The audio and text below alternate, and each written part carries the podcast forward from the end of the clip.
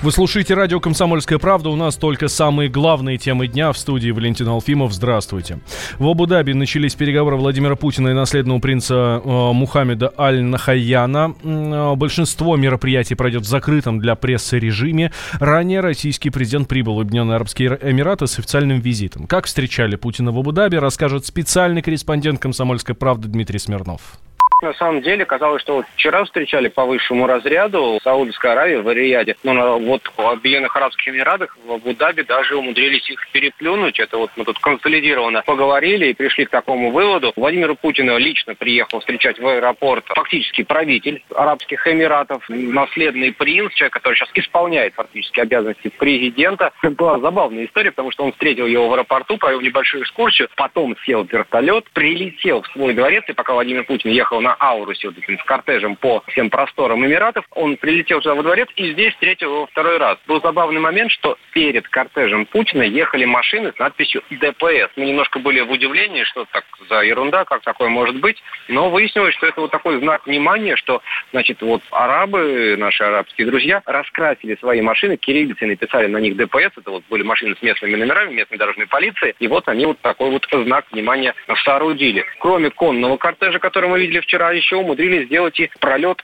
самолетов, истребителей ВВС Арабских Эмиратов, которые над кортежем президента России нарисовали в небе флаг триколор России, тоже было очень красиво. Ну и тут была довольно такая шикарная встреча во дворце, представление делегации, дети с флажочками и цветами. Ну, в общем, надо сказать, что я давно не видел, чтобы так вот широко встречали Владимира Путина, хотя во всем мире люди стараются, честно говоря. Программа, на самом деле, схожая со вчерашней, переговоры с наследным принцем, а потом российско Арабо-Эмиратский э, экономический совет, две делегации будут обсуждать как раз уже конкретные экономические проекты.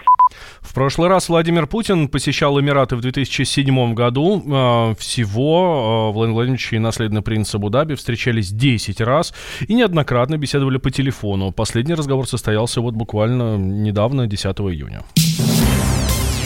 На Украине предупредили об экономических рисках из-за отказа от формулы Штайнмайера. Министр иностранных дел страны Вадим Пристайко заявил, что если Киев откажется от ранее принятых в Минске соглашений, на мобилизацию и армию придется выделить треть бюджета Украины. Пристайко подчеркнул, что альтернатива формуле Штайнмайера отразится на пенсиях, зарплатах, а также медицинском страховании. По словам министра, украинское правительство должно предложить гражданам наиболее целесообразный вариант. У замдиректора Национального института развития современной идеологии Игоря Шатрова Пескова. Вот он считает, что у Киева закончились деньги на войну в Донбассе. Теперь решение о прекращении военного конфликта президент Украины Владимир Зеленский пытается переложить на плечи простых граждан. Министр иностранных дел говорит очевидные вещи. Вряд ли даже в те суммы влетит э, война в Донбассе. И самое главное, что война это не будет, конечно, победной, это понятно. Мне кажется, Зеленский и его команда пытаются переложить ответственность на граждан принятия этого решения, понимая, что самостоятельно они не в силах отстоять э, свои позиции перед националистами. Мы видим, что идея разведения войск в Донбассе потерпела крах, э, потому что э, Зеленский не смог выдержать натиск националистов и фактически тут даже трудно понять, он ли отдает такие неопределенные команды, либо саботируются его команды. Но мы видим, что разведение войск не происходит. И сейчас Зеленский, по большому счету, сталкивает лбами сторонников и противников мира э, в Донбассе, и это может вызвать, конечно, очень серьезное общественное потрясение, потому что от президента требуется решение, а он его принять не может. На войну у Украины денег нет, и я думаю, что вот это сейчас будет являться основным аргументом, да, на который будет ссылаться Зеленский целью убедить ту часть радикального электората, который требует от него продолжения войны. Я думаю, что не удастся установить мир на данном этапе, но и серьезных боевых действий не будет. То есть э, в Донбассе наступает ситуация, которую можно описать формулой ни войны, ни мира. Ранее контактная группа по Украине на встрече в Минске согласовала формулу Штайнмайера, по которой вводится временный закон об особом порядке местного самоуправления в Донецке и Луганске. Сразу после этого на Украине прошли массовые акции протеста. В Минске стороны также договорились развести силы от линии соприкосновения в Донбассе. Отвод был запланирован на 9 октября, однако украинские силовики нарушили соглашение. Тем временем в Луганской Народной Республике заявили о том, что украинские силовики установили мины в районе линии соприкосновения. Подробнее корреспондент «Комсомольской правды» в Донбассе Никита Макаренков.